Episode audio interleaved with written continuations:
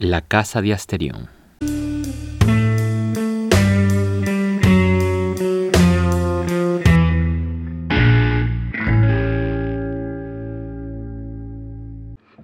Después de su tercera semana como estudiante universitario, un bachiller recién graduado, tomando un batido en el cafetín de ingeniería, delibera para sus adentros sobre la posición e importancia de su carrera con las demás que ofrece la universidad. Rápidamente llega a la conclusión sobre la inutilidad, improductividad y e inoperancia de la Facultad de Humanidades. Se preguntará, ¿por qué existe? ¿Cuál es la razón de ocupar un edificio tan prestigioso dentro de una universidad tan bella? ¿Quién se dejó embaucar para crear esta facultad? ¿Por qué está en el epicentro de toda la ciudad universitaria? Efectivamente, hay que eliminarla. Es posible y maravilloso que este bachiller, recién graduado y sin experiencia, reflexione en su interior el lugar que ocupan las cosas. Es un ejercicio que fortalece su cosmovisión, a pesar de que sus criterios simplistas y reduccionistas sean inanes. El problema es completamente diferente y grave cuando este bachiller ignorante toma decisiones desde un ministerio y esta reforma jovial se convierte en una amenaza no solo para sí mismo y para su proyecto político, sino para la sociedad y el país. Este ejercicio imaginativo es una realidad en Venezuela. Esta decisión implica y engloba dos razones, unas políticas y unas filosóficas. Empecemos por las políticas. Eliminar humanidades de la universidad comprueba y confirma que ya no existe ni nación ni república.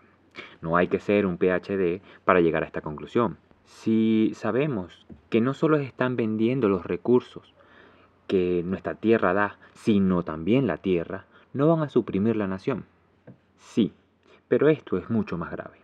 Vayamos a la historia. La Universidad en Latinoamérica nace como un proyecto civilizatorio, en la colonia y luego en los proyectos independentistas y republicanos. La universidad edificó las sociedades latinoamericanas, que las diferenció de las sociedades africanas y orientales, en donde la guerra civil y el despotismo esclavizante reinaban. En el tiempo de la colonia fueron proyectos de expansión religiosa y cultural. La teología y la filosofía eran carreras que potenciaban esta visión del mundo y el mantenimiento de la administración colonial con la medicina y el derecho.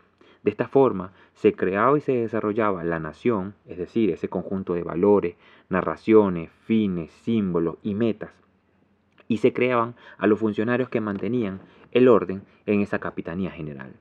Las sociedades independentistas apalancaron el desarrollo civilizatorio y productivo de la República en la universidad. La pregunta por el estatus de nuestra sociedad, qué lugar ocupamos en el mundo, si Europa, África o Asia, la intentamos responder con un orden más o menos pausible, manteniendo al menos la unidad territorial, más allá de estos incesantes movimientos de revolucionarios y de montoneras militares.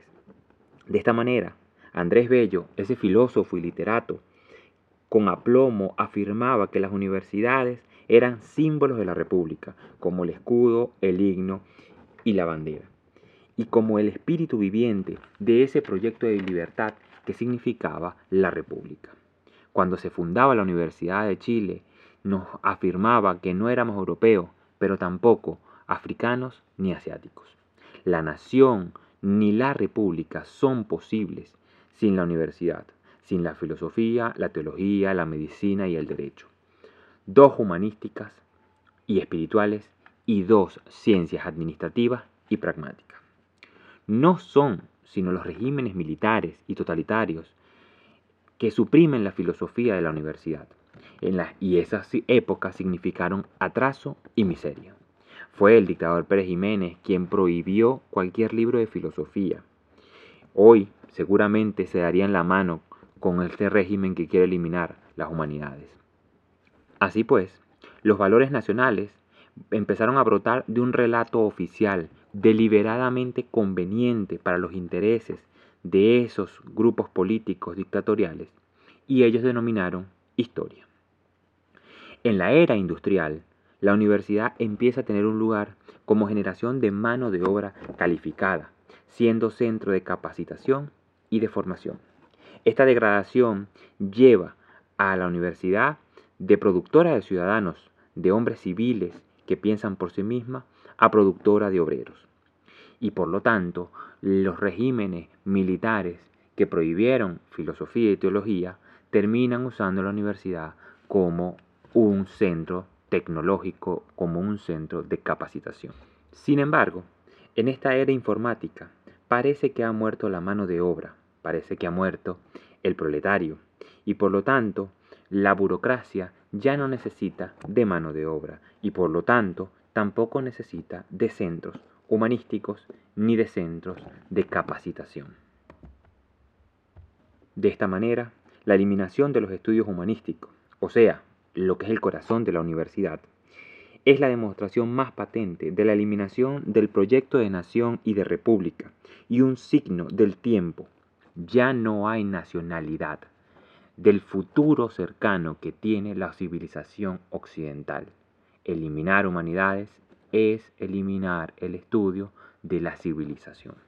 Ahora bien, eliminar el corazón de la universidad o sea, los estudios humanísticos, es el último gran zarpazo de la libertad individual y las consecuencias son catastróficas. En esto residen las razones filosóficas, suprimir la potencia que tienen las áreas de las humanidades, borrar psicología, historia, letras, artes y filosofía, es suprimir todo aquello que nos mejora, nos hace mejor, la eliminación del ser humano y la profundización de la brutalidad animal. En ese sentido, es un asunto público.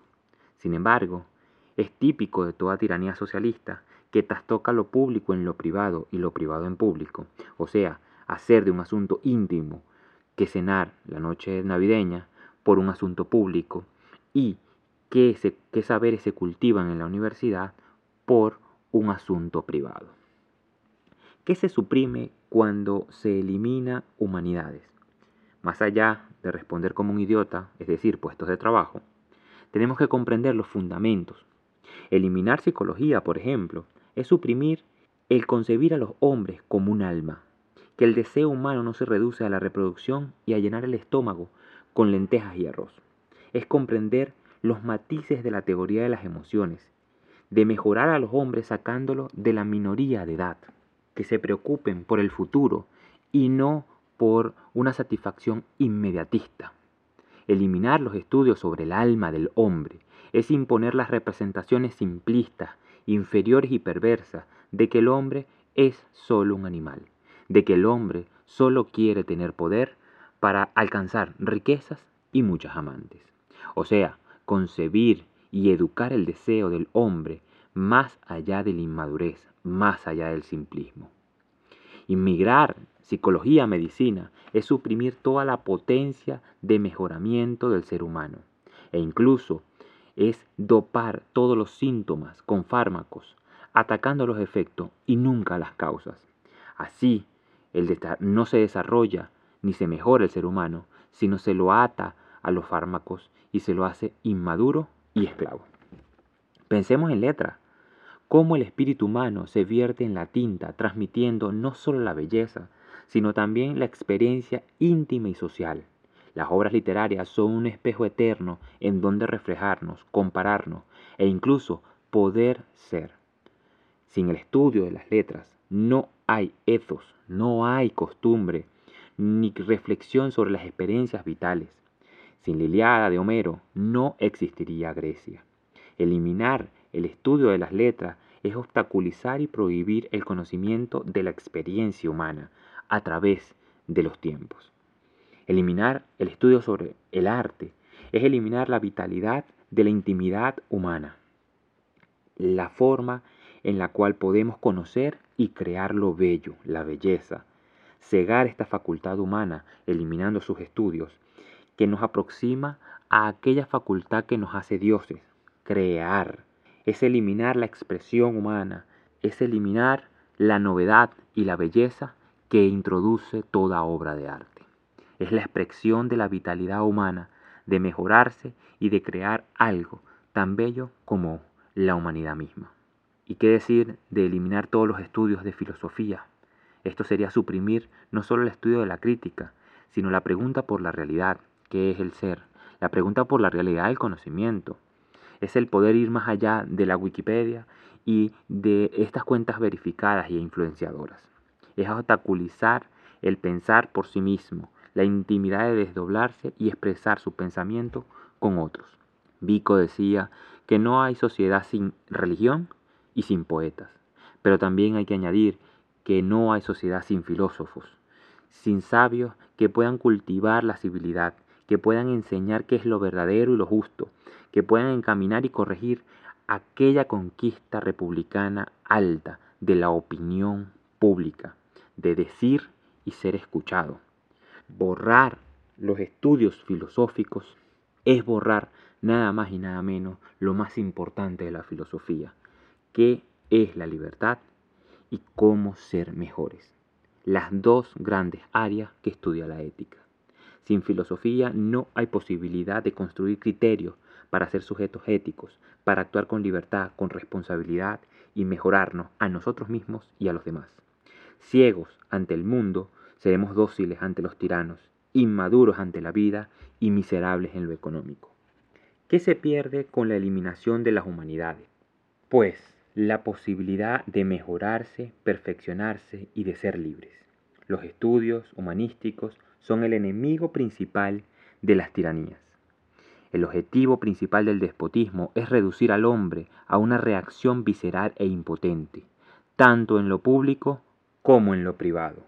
Vemos, pues, que eliminar las humanidades no es un capricho, sino razones claramente despóticas y tiránicas. Además, con ello se haría otro bodegón, uno que no se puede capturar en una fotografía de la red social, pero sí tiene consecuencias en la vida. Pues sí, hay que ser muy ignorante y brutal para eliminar las humanidades. Por ello, no es sospechoso. Siempre debemos recordar que hoy prohíban los estudios humanísticos. Mañana prohibirán tocar guitarra. Y luego vivir.